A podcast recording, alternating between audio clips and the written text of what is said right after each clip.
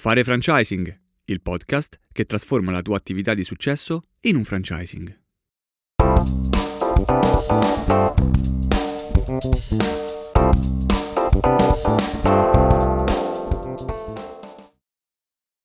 Benvenuto nella puntata numero 24 di Fare Franchising. Oggi parliamo di un pluri-franchisor, un, un imprenditore che eh, è sia franchisor sia franchisee, quindi una persona che eh, veramente respira il mondo del franchising, respira il mondo del buon franchising e che eh, mi è capitato di intervistare eh, qualche settimana fa proprio sulla nostra pagina di rating. Stiamo parlando di eh, Giuseppe Sciortino, detto Beppe tra, tra gli amici, e il, um, l'intervista che riproponiamo in questa puntata del podcast, eh, diciamo con un format un po' innovativo perché troverai alla fine di questa nostra prima desamina che, che, facciamo io ed Ernesto direttamente tutta l'intervista integrale dove ci sono ehm, tanti punti e tante domande a cui abbiamo risposto in diretta insieme, insieme a Giuseppe che secondo me valgono la pena di essere approfondite e eh, di, di, essere ascoltate anche al di fuori del, dell'episodio eh, con, eh, con, Peppe. Perché il, l'intervista con Peppe è molto importante? Perché siamo davanti ad una persona che è partita dal mondo della ferramenta, da dove lui è nato, ed è diventato in pochi anni, perché parliamo veramente di 3, 4, 5 anni addirittura eh, il primo, 5 anni fa il primo, la prima attività, quindi un'attività giovane, molto giovane, che eh, da un totalmente ignoranza no, nel mondo del, del, food si è imposta e oggi hanno eh, più di 30 affiliati in tutta Italia, quindi comunque un bel franchising con una bella realtà. Ehm, Peppe da che cosa è partito? È partito eh, da una mm, da un'accezione che ci piace molto raccontare qui in rating, cioè che è l'idea di creare un franchising a tavolino. Che cosa vuol dire? Vuol dire, come già ne avevamo parlato, per esempio, eh, in una delle prime puntate eh, con, con, alcuni dei, dei franchisor che avevamo intervistato, eh, il fatto di ap- prima di aprire un, uh, un franchising, eh, nel senso dell'aprire il punto vendita, eh, progettarlo in maniera dettagliata in un foglio di carta. Ecco, mi ricordo per esempio con Aroma, che è un, uh, un franchisor nel mondo della, sempre della ristorazione, che ha un taglio molto speciale dedicato alla pausa pranzo e dedicato ai lavoratori. Ecco, nasce eh, anche con questa idea non della pausa pranzo, ma del nascere a tavolino, anche prima di tutto l'idea di Don Gelato, perché eh, Peppe non è un, um, eh, un, gelataio, non è neanche un barista, ma è un imprenditore. Infatti quello che lui ha fatto è aprire, sì, un punto vendita, ma poi concentrare tutti i suoi sforzi e tutto il suo lavoro sulla creazione di procedure di gestione interna del punto vendita e di marketing per portare nuovi clienti nel punto vendita e portare nuovi contatti di eh, potenziali eh, francesi pronti a, ad aprire. Questo è, è, quello che è l'ingrediente segreto di Peppe che eh, dovremmo, dovremmo, avere tutti noi che ci stiamo avvicinando a questa, a questa avventura del franchising. E mh, la storia di Peppe è affascinante perché apre prima eh, a Palermo, che è la sua città, eh, Don Gelato, che è un'attività eh, di gelateria con una parte di caffetteria a fianco. E mh, per poi, una volta strutturato il know-how nella creazione delle procedure, ha aperto anche altri due brand, uno si chiama Montalbano e l'altro Tosto, che eh, specializzati appunto nel portare avanti quella che è la sua missione personale, cioè la cultura eh, culinaria della Sicilia nel, nel mondo. Quindi eh, anche eh, tosto rispetto magari a tante altre tosterie che, che ci sono sul mercato anche di altissimo livello, eh, la differenza è quella di avere tutte ricette basate sul mondo della Sicilia. E Montalbano ovviamente vende arancine, quindi eh, è uno dei piatti dello street food siciliano più riconosciuto al mondo e, mm, e quindi riesce a portare su, questo suo know-how ed è, sarà affascinante conoscere appunto dall'intervista che tra poco ascolteremo proprio come è nato e come si è strutturato dall'idea ehm, di Don Gelato poi sono nate gli altri due brand e come effettivamente questo ingrediente magico delle procedure lo ha portato a strutturarsi molto. Parlavo di Peppe non soltanto però come un franchisor, ma anche come un franchisee. Perché? Perché lui eh, è anche un master franchisor, quindi una persona che eh, vende per conto di un franchisor estero, in questo caso americano, nel sud Italia le affiliazioni al franchising ed è uno dei brand più importanti nel settore della ristorazione che ovviamente porta con sé un incredibile mole di know-how, di procedure.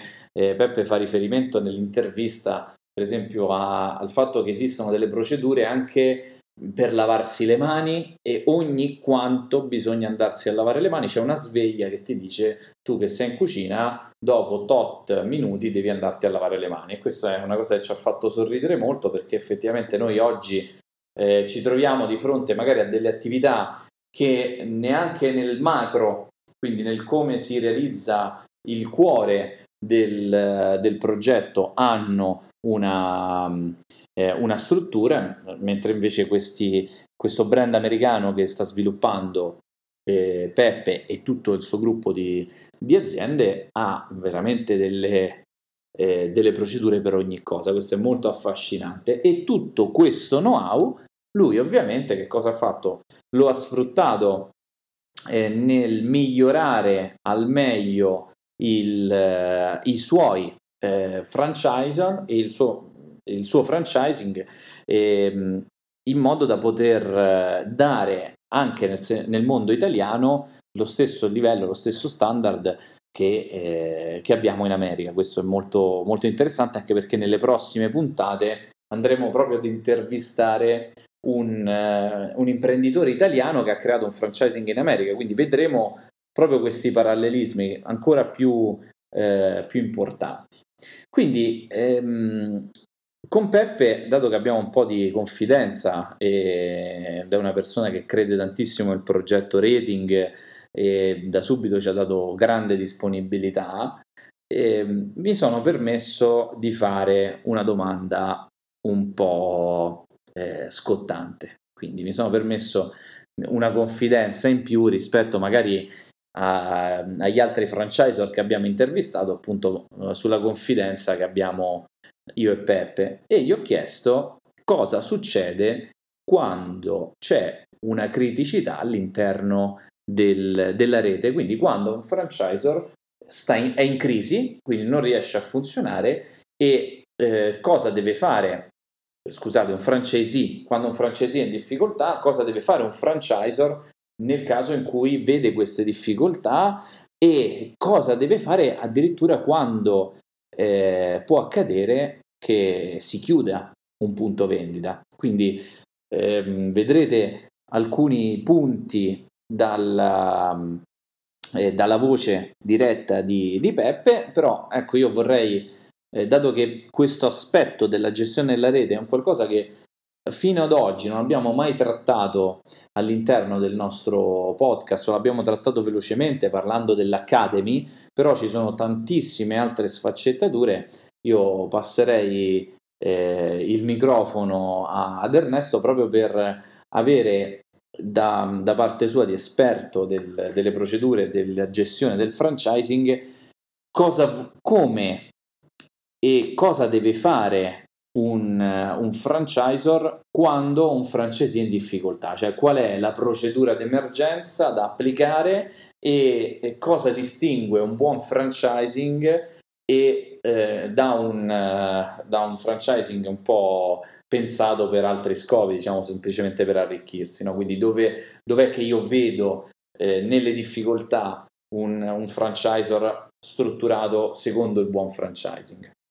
Beh, eh, Enrico, grazie alla tua domanda a, a effettuata a Beppe, hai sollevato un tema che io credo in quasi ormai dieci anni di permanenza nel mondo del franchising non ho mai sentito affrontare da nessuno.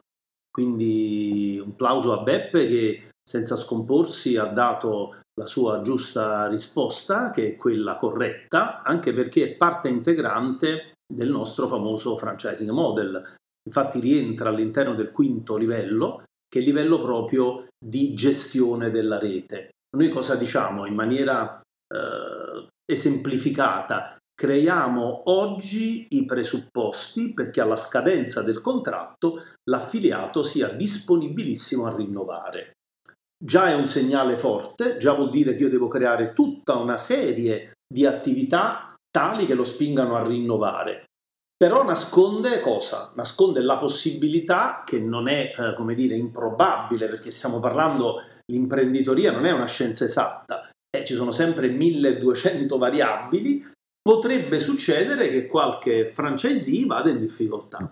E quindi pensa, pensa che negli Stati Uniti esiste per legge un, un team, un gruppo che interviene nel momento in cui una, un affiliato è in difficoltà. Quindi è già previsto perché per loro è un'industria che coinvolge una persona su tre, una persona su tre in tutti gli Stati Uniti.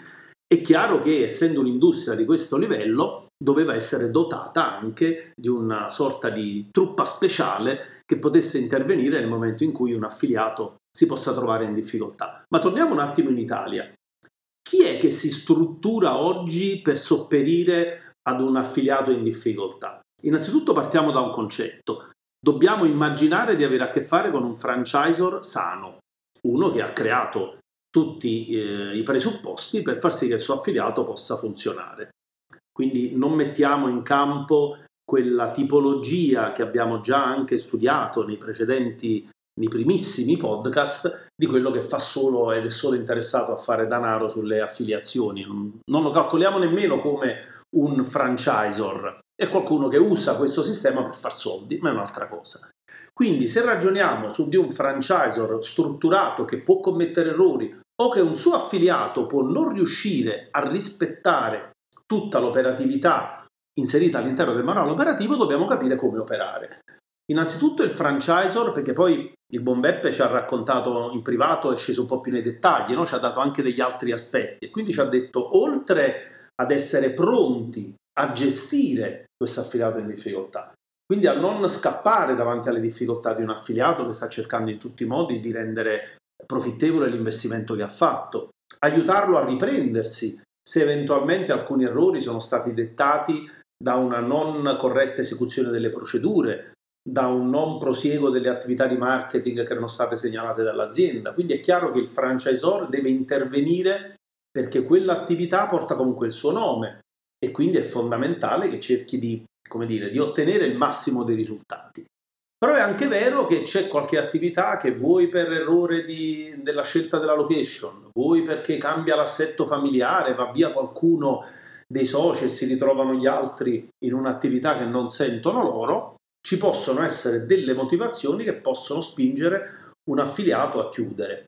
In quel caso, se il franchisor ha provato tutte le strade possibili e immaginabili, una cosa molto bella che ci ha raccontato Beppe è stato quello dell'accompagnamento alla chiusura, e cioè aiutare l'affiliato a poter chiudere l'attività cercando di limitare il più possibile i danni, il che può voler significare trovare un nuovo affiliato che possa subentrare, casomai con uno spirito e entusiasmo nuovo, con le skill idonee a gestire quel punto vendita, o potrebbe essere, in qualche caso ci sono dei franchisor che hanno rilevato l'attività del franchisee, quindi è subentrata direttamente la casa madre a gestire quel punto, perché casomai aveva un'importanza strategica nel piano di sviluppo del brand, ma qualora veramente non ci dovessero essere nessun tipo di soluzione, l'importante è non andare in rottura, perché, vi torno a ripetere, l'affiliato che vi contatterà, che ti contatterà dopo che tu avrai trasformato la tua attività in un franchisor, per legge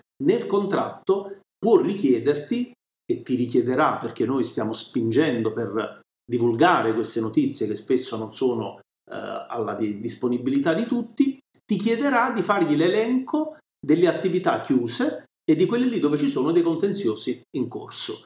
Quindi molto meglio chiudere un'attività senza rottura, accompagnandola alla chiusura, motivando quelle che sono state le scelte. Casomai se avviene un percorso del genere, se io chiamo l'affiliato che ha chiuso, probabilmente lui mi dirà, anzi devo ringraziare la casa madre che mi ha aiutato a recuperare il più possibile, purtroppo per delle mie situazioni personali ho dovuto chiudere e non sono riuscito a proseguire l'attività, ma anzi mi sono stati molto vicino. Quindi questo è un qualcosa che va strutturato in fase di progettazione del franchise, oppure qualora lo avevi, come dire, tralasciato, ti consiglio vivamente di inserirlo all'interno delle tue procedure per evitare di trovarti in difficoltà. Una delle motivazioni principali che abbiamo anche ritrovato in altre interviste è quella di aver dato l'affiliazione a un target sbagliato. A qualcuno che è arrivato con i soldi, casomai era il primo affiliato che noi stavamo facendo e abbiamo detto ok, salta a bordo, non sei come ti immaginavo, ma secondo me ce la puoi fare. E poi scopri che invece non era quella la sua strada migliore. Quindi bisogna prestare la massima attenzione al target e ricordo che in un precedente eh, podcast Marcello Dilizio di Creatori di Sorrisi ha parlato addirittura di coraggio, coraggio di dire no, coraggio di dire no, mi dispiace, non sei l'affiliato che può funzionare bene all'interno del mio, del mio format. Quindi Ora avrete modo di ascoltare tutta l'intervista, che poi è stata una sorta di, di webinar sul, su Facebook, dove molti di voi hanno interagito, motivo per cui non l'abbiamo strutturata con, come il solito podcast dove ascoltate un qualcosa e poi noi interveniamo, perché è durata, se non erro, più di una quarantina di minuti. Però vi consiglio, ti consiglio di, di ascoltarla molto attentamente perché ci sono degli spunti interessanti da parte di una figura che ha poliedriche, eh, come dire, skill e quindi puoi ascoltare cose che ti possono servire sia come futuro franchisor, ma ti potranno essere utili anche come ipotetico futuro gestore di francesi. C'è veramente tanta roba in questa intervista. Bene, iniziamo ad ascoltare. Siamo appena entrati live. Bene, allora Perfetto. siamo con eh, Peppe. Buonasera, ciao, ciao Peppe. a tutti. E, ehm, allora, ragazzi, potete tranquillamente scrivere nei commenti di Facebook per le domande che volete fare live. Noi comunque dalle email che vi abbiamo mandato abbiamo selezionato 5 domande quindi degli iscritti al gruppo e poi noi come redazione di rating abbiamo eh, scelto anche noi 5 domande. La prima una un po' quella più semplice, più veloce, è chi sei e di che cosa ti occupi, Peppe. Insomma, tante attività, adesso raccontaci un po' di te. Sì, io eh, mi chiamo Giuseppe Sciortino, sono un 44enne siciliano per l'esattezza di Palermo e sono il fondatore di Franchising Group. Franchising Group è un'azienda che è specializzata nella creazione, nella gestione e nello sviluppo di marchi in franchising. E, quindi mi occupo sostanzialmente di franchising, anche se poi in realtà ho anche altre aziende, però eh, la mia attività principale è quella di sviluppare i marchi in franchising. La tua azienda è sia um, franchisor che franchisee? Sì, sì, sì, siamo franchisor eh, in quanto abbiamo dei marchi eh, nostri, proprio creati da, da me e dai miei soci, e, e siamo anche dei franchisor in quanto siamo affiliati a delle catene americane eh, in esclusiva per il sud Italia. Ah, beh, complimenti, complimenti. Grazie, beh, e come, come, condividi queste due anime all'interno della stessa azienda? Cioè, qual è un po', come si distingue un po' il lavoro tra le due cose, tra i due ah. mondi? Ah, Sì, sostanzialmente diciamo, la differenza sta nella, nella, progettazione dei punti vendita, comunque del, nella loro realizzazione chiavi in mano, per cui ci appoggiamo chiaramente a un'azienda esterna che è sempre eh, nostra socia, ovviamente, quando parliamo di marchi creati da noi. Nel momento in cui invece facciamo i locali per i marchi a cui siamo affiliati è un po' più semplice perché chiaramente le procedure, tutte, tutta la realizzazione e la progettazione viene da loro.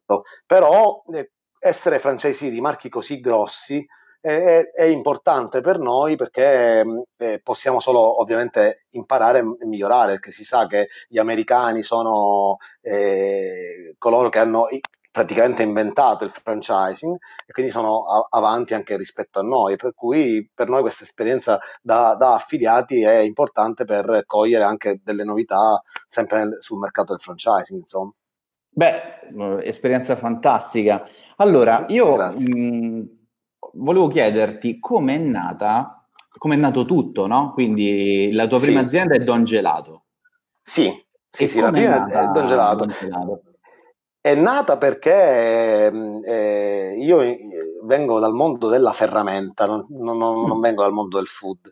Eh, ho lavorato per, per tanti anni eh, in un'azienda mm, multinazionale che vendeva ferramenta, dopodiché ho sentito l'esigenza di eh, mettermi per conto mio, insomma, mettermi in proprio, perché ero stanco di essere schiavo di qualcuno che mi diceva cosa dovevo fare, no? Per la mia indole proprio caratteriale che è, è a cui fa capo la, la libertà, no?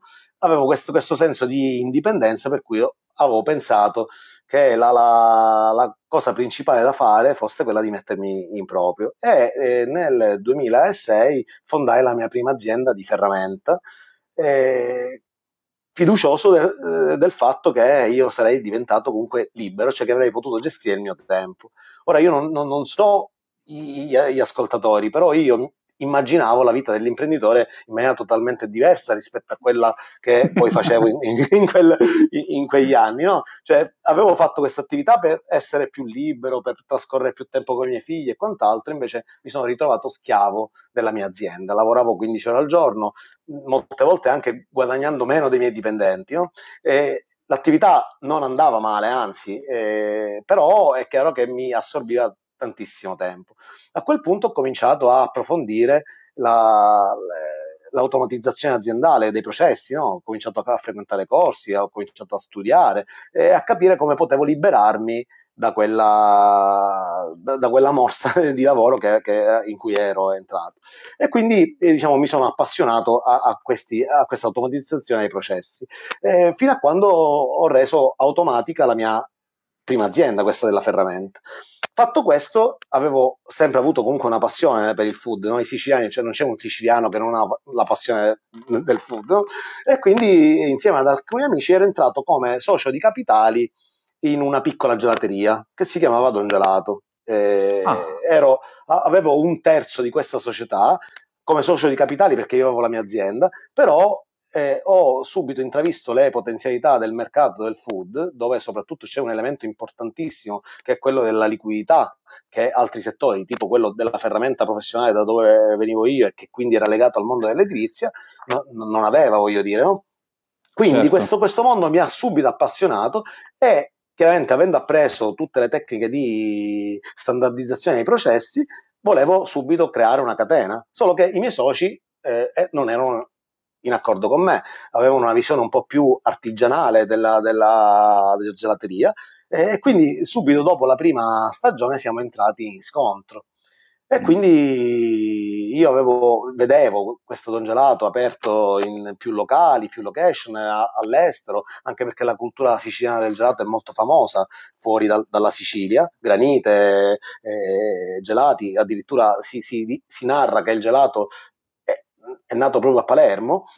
E, e quindi eh, dopo la prima stagione abbiamo deciso di separarci. Ho acquisito il, il marchio, cambiandolo nel, nel, brand, cioè nella, nella configurazione, e, e ho, fatto, ho, iniziato a fare la mia strada. Ho cambiato la location rispetto a quella dove, dove eravamo, mi sono messo sulla, prima, sulla, strada principale di Palermo e da lì poi è partito tutto.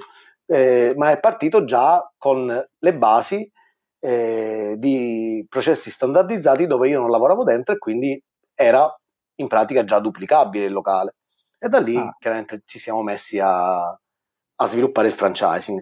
Chiaramente non eravamo preparati, eh, in Italia la legge sul franchising risale al 2004, quindi è relativamente mm. recente, eh, ci sono pochi esperti oggi in Italia del franchising, quindi la, la prima cosa che ho fatto è, è, andare in America a studiare qualcosina, imparando dagli americani, ho fatto dei corsi di franchising a New York, dove ho, ho conosciuto anche delle persone molto importanti che hanno catene enormi, chi 600, chi 1000 punti vendita. Dopodiché in Italia ho trovato un grandissimo appoggio all'interno della Federazione Italiana Franchising, dove ci sono raggruppati proprio gli esperti del, del franchising in Italia. E chiaramente mi sono fatto una cultura e ho cominciato a sviluppare i miei marchi, ovviamente. Il marchio Don Gelato, perché era uno allora, e ho cominciato a fare affiliazioni.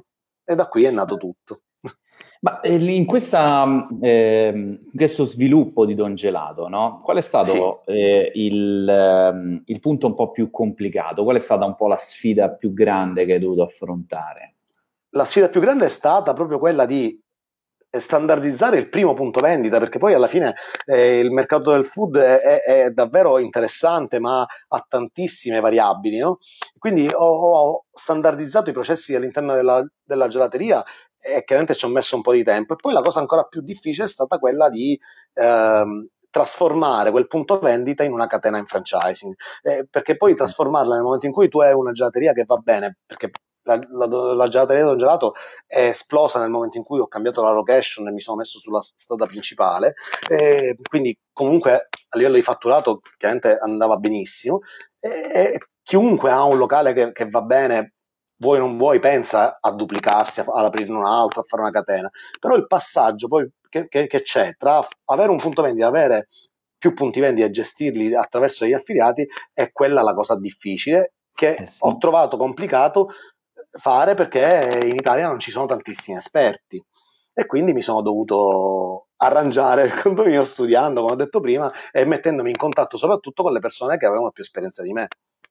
Chiaro, chiaro. E mh, quindi, eh, diciamo, una volta standardizzati i processi, come è partito? Il primo punto vendita poi il, eh, in affiliazione, quando è partito rispetto a, a, quando poi hai iniziato a promuovere il franchising? È partito eh, dopo un anno e tra ah, l'altro beh. diciamo come, come, spesso capita i primi affiliati sono le persone che conosci no? eh, mm. gli amici i dipendenti eh, si sviluppa un po' così all'inizio perché ehm, il primo è stato proprio un amico che eh, aveva, era cliente oltre che amico e che aveva un locale sempre a Palermo in un'altra zona e che ha detto guarda io lo voglio fare perché questo locale è troppo figo e, e, e, lo voglio duplicare e quindi da lì ci siamo cominciati a misurare con eh, la realizzazione chiavi in mano, con i manuali operativi, con, con la contrattualistica legale e quant'altro che sono le cose più complesse da fare in autonomia.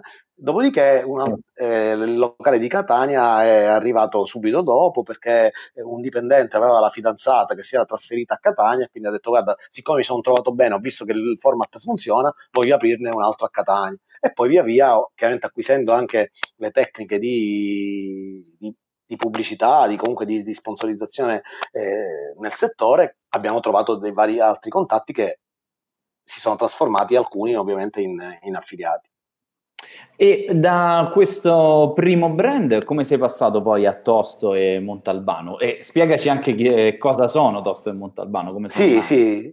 Allora, intanto Tosto è una eh, catena di tosterie e paninerie sempre su base siciliana, perché comunque la missione della franchising group è quella di esportare eh, al di fuori della Sicilia la tradizione culinaria e, e in Sicilia siamo famosi per, eh, per, la tradizione culinaria, oltre che quella del gelato, anche ci sono tantissimi prodotti tipici no? in Sicilia. Addirittura Palermo è stata premiata come la terza capitale mondiale dello, dello street food dopo Hong Kong e Istanbul, quindi è, è comunque c'è tanto tanta roba qui in Sicilia. Quindi la, la missione era quella di far conoscere eh, in tutto il mondo la, la, cucina e la tradizione siciliana, un po' come è successo col kebab, come è successo col sushi, insomma. Quindi è nata Tosto e poi è, nato Montalbano che è l'ultima, l'ultima creazione, l'ultima creatura della, del gruppo che è, è specializzata nella vendita di arancini e cannoli, che sono appunto i prodotti più conosciuti. Ma come è nata l'idea di fare agli altri brand? Perché è un po' curiosa, perché quando io mi sono trasferito nella via principale, che oggi si chiama Via Macheda, eh, qui a Palermo, Via Macheda per anni era stata abbandonata da, dall'amministrazione comunale, quindi era una via eh, dove no, praticamente non passava nessuno. E in quel periodo, quando eh, ho deciso di, di trasferirmi, c'era una trasformazione di questa strada, stava diventando un percorso UNESCO perché questa strada unisce i principali monumenti di Palermo. Quindi eh, per anni era stata abbandonata e quindi anche grandi brand stavano andando via, la stavano lasciando. Considera che nel, all'interno di, del locale dove c'è Don Gelato c'era prima Atletes World, dove Ottosto c'era Footlooker, quindi marchi importanti che sono andati via. Quindi la via si stava svuotando mentre noi arrivavamo. Quindi i proprietari dei locali, eh, un po' disperati da questo esodo, ci proponevano gli affitti a buon prezzo perché pensavano che non li volesse nessuno. E quindi un po' di lungimiranza, un po' di incoscienza, un po' di fortuna, eh, io e i miei soci abbiamo affittato praticamente tutto quello che c'era da affittare e ci siamo ritrovati in questi locali vuoti. Che spettacolo! Ci siamo trovati con questi locali vuoti, affittati a un prezzo veramente vantaggioso, e quindi poi l'idea era che ci facciamo dentro questo locale? E da lì abbiamo sperimentato que- questi format. Chiaramente, avendo acquisito le conoscenze e la capacità di standardizzare i processi, è, è venuto più semplice poi crearli, no? E, e, abbiamo aperto il primo punto vendita pilota di Tosto e il primo punto vendita pilota di Montalbano, che sono oggi sulla stessa via lì a Palermo, tutti in via Macheda.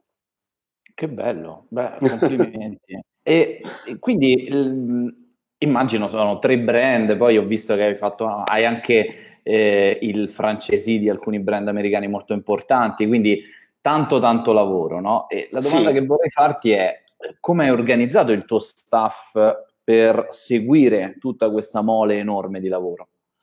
Eh sì, vabbè, la, la, il segreto poi di tutto è il team. Noi siamo un gruppo, eh, un gruppo importante, eh, siamo, abbiamo dei soci che hanno altre attività, tra l'altro, e quindi è un'azienda, sono due aziende unite che hanno all'interno eh, un grandissimo team formato da eh, store manager, da capi area, eh, da addetti ai acquisti, buyer, piuttosto che marketing. E quindi comunque è un'azienda abbastanza strutturata perché ci siamo uniti con eh, altre realtà che erano forti e quindi abbiamo trovato subito la, l'impostazione esatta per poterci duplicare più velocemente degli altri, non senza errori ovviamente, perché chiaramente quando, quando vai così veloce, è, è chiaro che qualche cosa magari eh, ti sfugge, però questo fa parte poi del bagaglio di esperienza che si accumula ovviamente, quindi la vedo anche come una cosa positiva. Cioè io dico che chi non, non fa nessun errore è perché non ha osato abbastanza,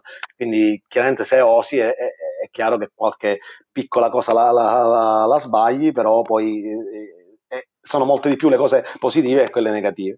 Vabbè, fa parte del nostro essere imprenditori. E infatti, infatti. Eh.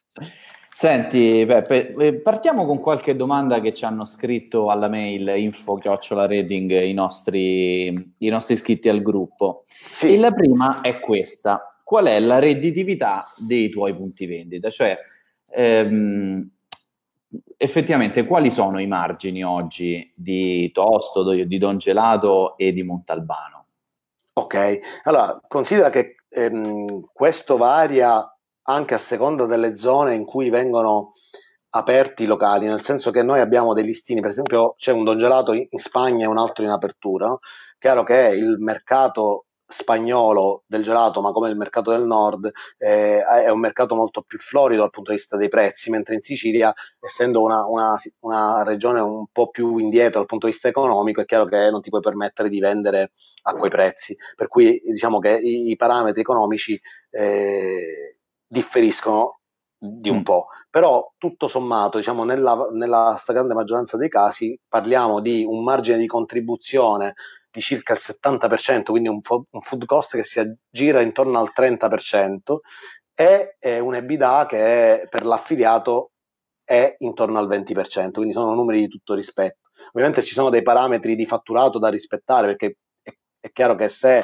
eh, fatturi poco questi, questi, dati non sono più attendibili ovviamente. Certo. Un, però superato una certa soglia eh, che dipende ovviamente da tanti fattori, eh, prima è la location ma dipende anche dal tipo di affiliato che hai davanti, quindi comunque dalla, dal, dal, tipo di persona, se è, è, una persona propositiva che ci fa fare e eh, quant'altro, che questo è uno degli errori per esempio che ho fatto in passato, quello di non valutare per bene alcuni affiliati, eh, mm. è chiaro che poi questa, quest, questi parametri possono variare, però tendenzialmente la media è quella.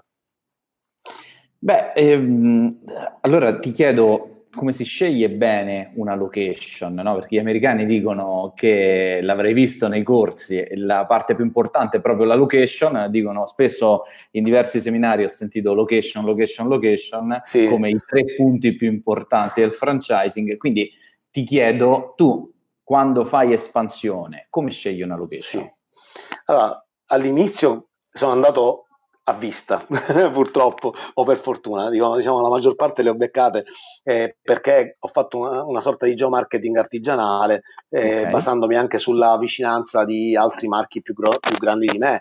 Eh, per esempio, se, se, siamo in una strada di alto passaggio pedonale dove ehm, eh, ci sono tanti altri marchi in franchising, è chiaro che l'indagine l'hanno già fatta loro ed è più, più semplice che, che, sia una location giusta. Poi chiaramente andando avanti nel tempo ci siamo appoggiati a delle aziende che fanno proprio questo, che fanno lo studio del, del geomarketing e quindi sappiamo perfettamente in funzione del nostro target di clienti che poi cambia a secondo se apri Tosto, Don Gelato o Montalbano, quindi in funzione del target di clienti che è importante definire a priori, è chiaro che eh, eh, appoggiarsi a un'azienda di geomarketing ti facilita eh, e ti elimina le, l'errore o quantomeno te lo riduce al minimo. Chiaro, bene. E, ehm, domanda un po' scottante da parte dei sì. nostri iscritti. E, ti è mai capitato di chiudere un punto vendita? E se sì, come hai affrontato questa situazione? Diciamoci tutte le cose vis-à-vis. Ok, ovviamente sì, mi è capitato.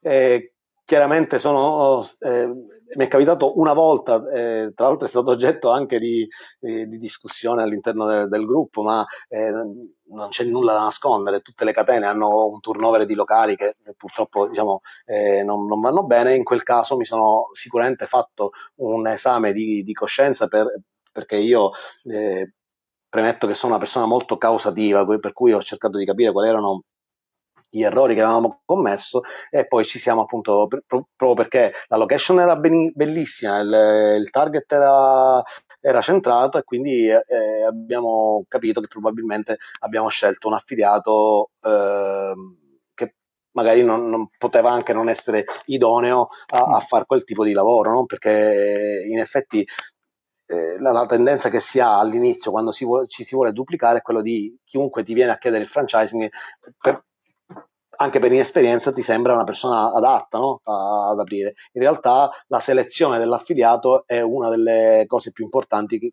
quando crei una rete di successo, insomma, cosa che abbiamo fatto poi a seguire. Quindi al, al di là della location, al di là di studiare il target, di fare indagini di, di geomarketing e quant'altro, la selezione dell'affiliato è importantissima. E tu oggi come selezioni un affiliato? Noi siamo uh, partner eh, di un'azienda, eh, non so se lo posso dire, ma, certo, sì, sì. Dire, ma sicuramente siamo sì, partner di un'azienda che si chiama OSM, che ha uno strumento... È partner. Sì, eh, con cui mi trovo benissimo, è un'azienda tra l'altro che mi ha formato nel percorso imprenditoriale, eh, li conosco da tanti anni, eh, ho fatto tutto un percorso di, di, di, studio e dopodiché mi sono affidato a loro per, ehm, eh, per i servizi di eh, selezione sia del personale che degli affiliati e che poi l'affiliato corretto eh, deve avere una, determinate caratteristiche personali. Mm, eh, certo. OSM ha un'analisi attitudinale molto molto importante per noi che permette di capire in anticipo se quella persona è idonea per fare l'affiliato, non che non, non, sia idonea magari per fare un'attività imprenditoriale o per fare qualsiasi altra cosa, però deve avere de- determinate caratteristiche in linea con quello che sono i valori della, dell'azienda. Assolutamente, quindi vedo che utilizziamo io, gli stessi segreti professionali. Bene, sì, ok, sì, ottimo, sì. sono contento che questo strumento che è l'analisi attitudinale ci permette di eh, di capire bene come, come scegliere al meglio il nostro affiliato.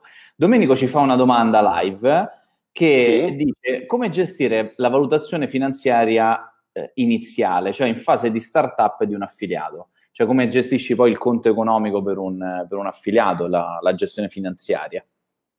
Ok, eh, allora ci sono casi in, in, cui il nostro affiliato affida a noi la gestione finanziaria. Cioè noi abbiamo eh, una persona dedicata che fa eh, gestione finanziaria anche di alcuni punti, oltre che dei punti vendita diretti, anche di alcuni punti vendita affiliati. affiliati. Eh, è chiaro che eh, se, questa, se ho capito bene la domanda è quella, eh, proprio una, una, di quelle lacune che ho, riscontrato nella mh, gestione di alcuni punti vendita è proprio la gestione finanziaria, perché purtroppo noi venia, viviamo in una nazione dove nessuno ti insegna a gestire un'azienda dal punto di, di, vista finanziario. Al di là degli studi più o meno tecnici che si possono fare, in realtà queste informazioni di gestione di impresa difficilmente l'affiliato ce li ha diciamo nel proprio bagaglio culturale. E, e oggi se vuoi fare l'architetto devi studiare 5 anni, prendere il master e quant'altro, se vuoi fare il dottore la stessa cosa, se vuoi aprire un'attività nessuno ti insegna queste cose. Allora noi ci mettiamo anche a disposizione dei nostri affiliati a per formarli in questo senso, B per accompagnarli in quello che è la loro gestione finanziaria, quindi ci comunicano i dati, noi facciamo prima nota, gestiamo le banche, i pagamenti e tutto quanto e questa è una formula che ci sta dando grandissime soddisfazioni perché è una di quelle eh, abilità che è più difficile da trovare.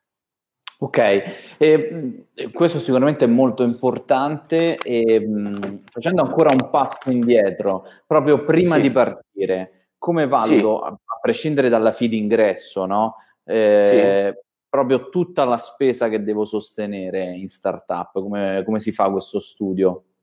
Eh, noi abbiamo una, uno studio di progettazione perché eh, all'interno della società c'è l'azienda che, che, che, fa il chiave in mano dei locali, quindi okay. trovata la location, con la planimetria si fa una, mm, eh, un progetto con il preventivo allegato e quindi l'affiliato sa prima di, di, di, eh, di affiliarsi quanto sarà la spesa complessiva, escluse ovviamente le opere murarie, che eh, in certi casi abbiamo anche fatto noi, attraverso la, sempre questa azienda, però eh, sostanzialmente sono a carico dell'affiliato. Eh, noi, per, se questa era la domanda, perché mi pare di aver capito che, che fosse questa, però comunque al di là di quello, se invece pensiamo a come prospettiamo eh, il modello di investimento e il, il, recupero dell'investimento all'affiliato, è chiaro che noi abbiamo ormai dei dati statistici, statistici consolidati che eh, ci permettono di fare dei business plan più o meno accurati, no? quindi sappiamo mm. perfettamente in quanto tempo si può recuperare l'investimento. Ottimo, bene. Grande Peppe, complimenti. Grazie. Grazie. E, ehm, allora, altre due domande da parte dei nostri iscritti. Poi, ragazzi, ovviamente, eh, se volete fare una domanda a Peppe, scrivete in chat e la, gliela facciamo live. E, ehm, allora, quarta domanda dei nostri iscritti è quanto oggi sta investendo in pubblicità per avere più contatti di potenziali affiliati? Ok, eh, considerate che i primi tempi siamo, non eravamo prontissimi per fare tantissimi affiliati e quindi abbiamo, non abbiamo investito tanto in, in adversari, e pubblicità, insomma. Eh, abbiamo eh, centellinato un po' in funzione dei, dei, momenti quando ci servivano più leads perché magari non avevamo aperture e quando ne avevamo tante bloccavamo questa cosa. Comunque considerate che un investimento eh, medio per trovare leads eh, è intorno ai 2000 euro al mese che ne facciamo per quanto riguarda il posizionamento SEO o anche nelle riviste eh, di settore. Noi abbiamo eh, delle de, de pubblicità di, eh, su info franchising, su start franchising, su, eh, su Millionaire, insomma questi sono i canali per pubblicizzarsi. E quindi Bene, quella è la, okay. è la cifra che per adesso destiniamo. Benissimo, benissimo. E, um, Michele ci fa un'altra domanda e dice: Visto che hai anche un punto vendita all'estero, trovi più facile sì. aprire e gestire l'attività rispetto all'estero rispetto che in Italia? Ma guarda, dal punto di vista burocratico, devo dire che di sì, cioè nel senso che il mio affiliato spagnolo ha trovato meno difficoltà per eh, avviare l'attività rispetto a quelli che, che, si riscontrano qua in Italia, ma questo purtroppo eh, lo sappiamo. Eh, dal punto di vista della logistica sicuramente è stata una sfida, eh, perché considerate che il mio affidato spagnolo è sull'isola di Minorca, quindi immaginate di dover spedire i prodotti da un'isola che è la Sicilia e farla arrivare non in Spagna, ma in un'isola della Spagna.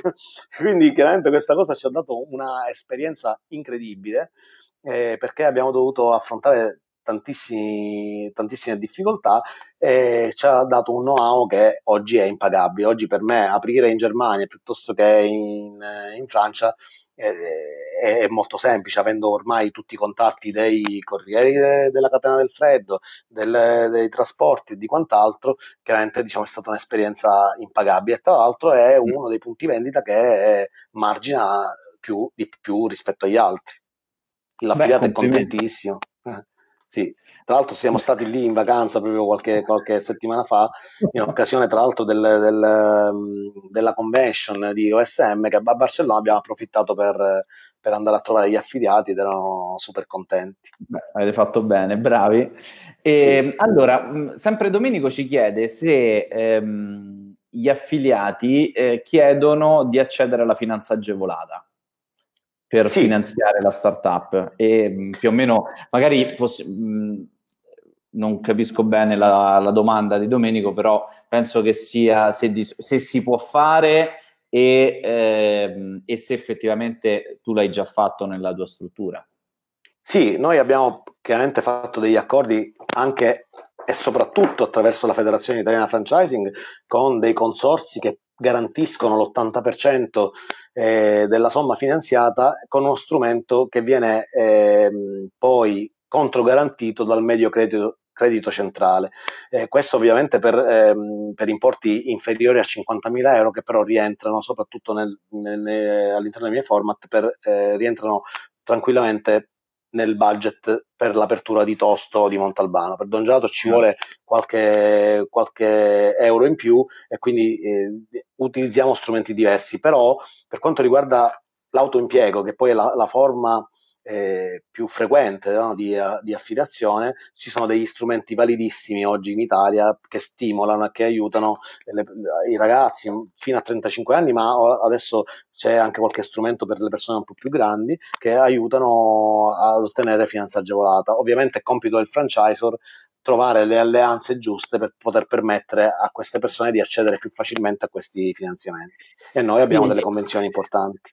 Eh sì, qui hai detto un punto importante, cioè il compito di trovare il finanziamento deve essere del franchise o non deve essere sì. sbolognato al francese. Questo sì. penso che sia un appunto veramente fondamentale da segnarci. Sì. Tra l'altro Enrico aggiungo una cosa secondo me importante per gli ascoltatori, che ci sono anche delle formule di noleggi operativi fatti da alcune aziende importanti che permettono di... Eh, loro abbattono il rischio di dare la, l'attrezzatura a un potenziale affiliato perché in teoria la noleggiano con un riscatto poi eh, abbastanza basso alla fine del, del, noleggio e questo permette, soprattutto se, se si, ci si riesce ad accreditare come azienda franchisor, eh, dimostrando che il modello di business funziona, permette di avere un canale agevolato che eh, può far finanziare o comunque far eh, fornire le attrezzature al, all'affiliato senza grandissime garanzie, perché oggi il problema più grosso è anche nel microcredito, se non è controgarantito dal medio credito centrale, dallo Stato o da queste formule di noleggio operativo, è, è che le banche vogliono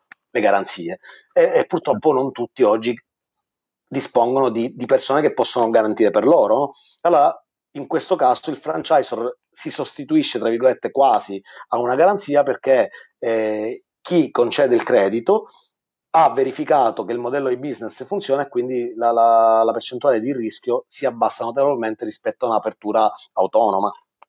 Beh, è una grande cosa, anzi, questa è un'ottima idea di, di, sviluppo per chi oggi si vuole spingere verso il franchising, quindi sì. mh, cioè, no, veramente un bellissimo spunto, grazie Peppe. Grazie, e, grazie Alessandra ci chiede quanto tempo ha impiegato a creare il primo franchising. E, all'inizio Peppe ci ha eh, raccontato che più o meno ci è voluto un anno, non so se sì. vuoi aggiungere qualcos'altro.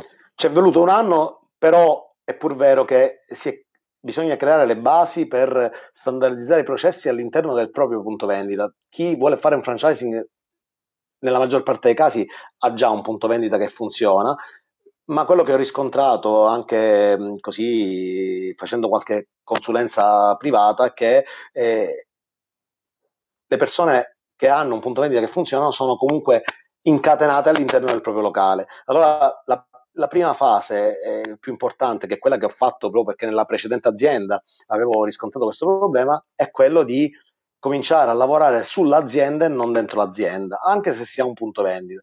Fatto questo, è chiaro che poi i tempi diventano, cioè si restringono per poi lanciare il proprio, il proprio, la propria catena. Eh, diversamente bisogna prima mettere a posto il punto vendita e poi pensare a, a fare una, una catena in franchise. Ok, bene, um, su questo... Non so se sei d'accordo, ma... Beh, siamo d'accordissimo, è proprio uno dei, dei, principali servizi di rating, è proprio questo, cioè creare la standardizzazione necessaria per poi spostarti a diventare un franchisor piuttosto che un bravo ristoratore, piuttosto che un bravo negoziante, ecco questo quindi lo, sì. lo sottolineo al 100%. E um, poi c'è Carmelo che ci dice se ci sono punti in apertura a Catania.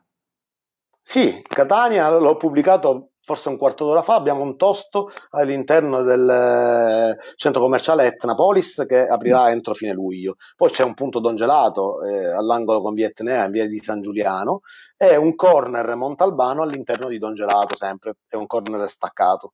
Quindi potete andare a trovarlo tranquillamente, c'è un affiliato molto, molto simpatico. Eh, eh, gli portate i miei saluti. per quanto riguarda Vai, invece Carmelo. tosto entro fine mese. Bene, bene, bene, bene. E ultima domanda tra quelle che ci sono arrivate via mail, poi ragazzi eh, scrivete anche qui in chat come abbiamo visto, vi, vi rispondiamo con piacere. E, ehm, come gestisci i contatti dei potenziali affiliati che ti arrivano?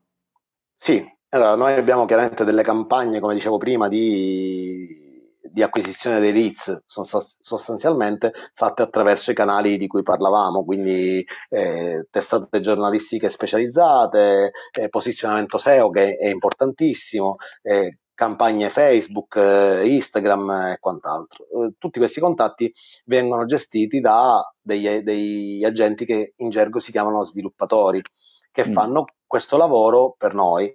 Eh, nel nostro caso è uno dei soci che fa questo lavoro da tantissimi anni, che eh, filtra i contatti in funzione di un eh, piccolo questionario che noi mandiamo a, agli interessati che verifica la, la, capacità economica piuttosto che l'esperienza, eccetera, eccetera, e dopodiché vengono, vengono lavorati da, da, questo nostro socio che poi eh, li porta alla, alla conversione, si spera, più frequentemente possibile, ovviamente. Quindi la prima... Che, sì, vai, vai, vai. Dico, consideriamo sempre che il tasso di conversione nel settore del, del franchising è veramente un tasso di conversione basso, si parla di 1 a 100, 2 a 100, eh, quindi diciamo è un gran lavoro quello di gestire i contatti. Eh, chiaramente poi eh, le soluzioni di cui abbiamo parlato prima, quelle finanziarie piuttosto che anche la presenza sul territorio, eh, garantiscono magari una conversione un po' più alta, però è un, un bel lavoro gestire i contatti. Beh, sì, sì, lo, abbiamo anche noi una squadra di una decina di sviluppatori e in rating me ne rendo conto che, che sono interessanti. E, sì. mh, Un'altra domanda qui live. Sì. Ma se durante la gestione vi accorgete che il conto economico non sta dando i risultati previsti, cioè che pre- il previsionale non è rispettato, eh, quali sì. sono gli interventi che, che fai? Eh, vabbè, sicuramente l'intervento principale è un intervento di marketing, perché nel momento in cui un punto vendita non performa, è chiaro che bisogna trovare quegli strumenti che, che generano flussi costanti di, di clienti verso, verso, i punti vendita e che poi fanno ritornare gli stessi clienti. Quindi diciamo delle campagne ad hoc, per esempio, eh, l'all you can eat del, del toast piuttosto che eh, la, degustazione gratuita eh, per, per, far ge- generare dei flussi costanti all'interno dei punti vendita, poi prendere i contatti e lavorarli per farli ritornare, queste sono le, le caratteristiche principali delle campagne di marketing più spinte. Chiaro che lo facciamo normalmente nei punti vendita questo lavoro, però nel momento in cui un, eh, un punto vendita non performa, chiaramente si, si intensifica questa, questo tipo di, di, operazione. È chiaro che poi dico, ci sono tanti motivi per cui un, eh, un affiliato può non performare. Eh, uno l'abbiamo detto prima, ma poi bisogna andare anche a capire nello specifico quali sono i motivi che portano a non rispettare il piano economico. E, e non è sempre e che eh, la location è sbagliata piuttosto che, il, eh, che, che, la clientela non è corretta, eccetera, eccetera. Molto, molto, spesso ci sono difficoltà anche nella gestione, ci possono essere tante variabili, ecco. quindi l'importante al di là di quello che, che si fa è capire la fonte, no? Di, sì, di, capire di il problema materia. e trovare un, una soluzione specifica per il problema che c'è. Sì, sì. Ok, sì. bene. E un'altra domanda è ehm, come funzionano le assunzioni degli affiliati e se vengono controllate da, da voi e eventualmente quali indicazioni date se l'affiliato poi deve fare la sua selezione. Parliamo, scusa, non, non ho compreso bene, parliamo degli, degli addetti eh, impiegati dell'affiliato? Esatto, sì. Ah, diciamo su questo e c'è una certa autonomia dell'affiliato. Ricordiamoci sempre che il contratto di franchising è un contratto fatto da due imprenditori che hanno l'autonomia nella gestione, eh, diciamo quantomeno imprenditoriale, e quindi questa cosa va rispettata, cioè gli imprenditori affiliati non sono nostri dipendenti. Questa è una, è una cosa che io eh, sottolineo sempre perché eh, bisogna dare anche spazio a chi si affilia al marchio di, di diciamo, poter eh, per così dire, per come dire, eh, per avere la, la propria uh, soddisfazione nel fare l'imprenditore, cioè non sono i nostri dipendenti. Quindi è chiaro che anche la formazione della squadra va fatta dall'imprenditore. Noi certo. diamo un supporto dando chiaramente delle linee guida, formando il personale. Noi abbiamo addestramenti on the jobs dentro i nostri punti vendita pilota, anche a richiesta dopo che il, l'affiliato è aperto, eh, può mandarci chiaramente i nuovi assunti e noi li formiamo all'interno dei nostri punti vendita pilota e anche a richiesta mandiamo del personale direttamente all'interno dei punti vendita. Quindi diciamo noi li, li seguiamo così, diamo delle indicazioni e facciamo la formazione. Però il nostro affiliato ha una certa autonomia sotto questo punto di vista certo. ed è giusto così. Sì, beh, sì, sì, lo condivido, Peppe, mm. lo condivido in pieno. Allora, Carmelo chiede per informazioni in privato che contattare. Penso che puoi eh, cercare Peppe tranquillamente sì. su Facebook, no? Sì, sì, può contattarmi privatamente, poi eh, dipende da, dall'esigenza, possiamo sicuramente intervenire eh, aziendalmente, insomma, facendolo parlare con me personalmente o con eh, gli altri miei collaboratori. Bene, Fabio dice, eh, avevamo più o meno risposto a questa domanda all'inizio, dice da quanto, quanto, tempo è passato da quando avete creato il franchising a quando avete aperto il primo punto affiliato? Se non sì. sbaglio anche lì sempre un anno, no? Vero Peppe? Sì, sì, abbiamo detto un anno, sì. Benissimo. Ok, eh, ripeto però perché lui non era in linea, che comunque è passato un anno, ma perché il punto vendita era già quei processi standardizzati, altrimenti ci mm. sarebbe voluto più tempo. Perché eh, ricordiamoci sempre che la base di tutto è, è quella. La standardizzazione dei processi. Sì, decisamente. Fondamentale. Mm.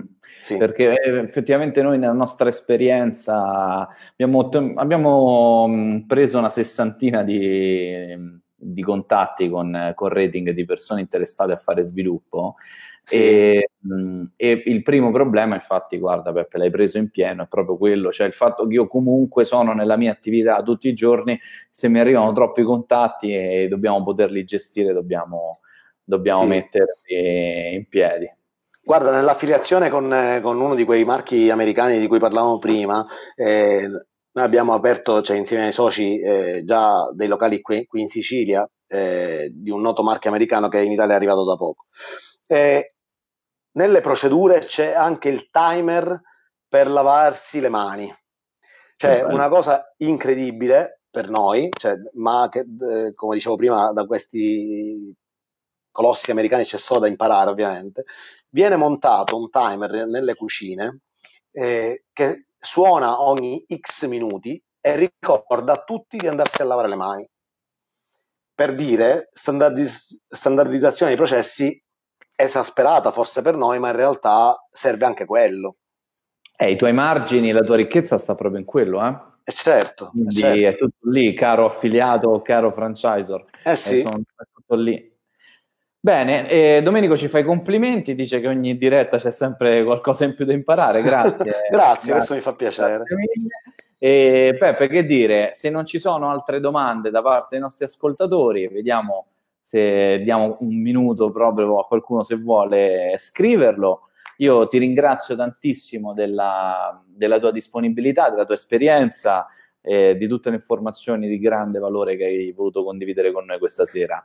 Grazie, e... devo, devo, aggiungere che, che, comunque per me è un onore essere presente a questa diretta perché considero eh, Rating, quindi Enrico, eh, Ernesto e Matteo, dei grandissimi professionisti. Io oh, vivo il mondo del franchising da, da qualche anno ormai, eh, ma faccio l'imprenditore, poi mi occupo anche di formazione perché mi piace condividere eh, la mia esperienza con chi vuole fare lo stesso mio percorso, però voglio dire a tutti, eh, e non lo dico perché no, giuro che non mi ha pagato, eh, però che rating oggi è l'unica realtà eh, importante e strutturata che esiste in Italia per poter iniziare un percorso in franchising. Cioè, io l'ho, l'ho fatto, come ho detto prima, dovendomi eh, arrangiare un attimino andando in America, studiando in Italia da solo. Oggi c'è una realtà che invece eh, può aiutare chi vuole fare, chi, chi, ha questo sogno, che poi era il mio, quello di vedere il proprio marchio sparso eh, in Italia all'estero,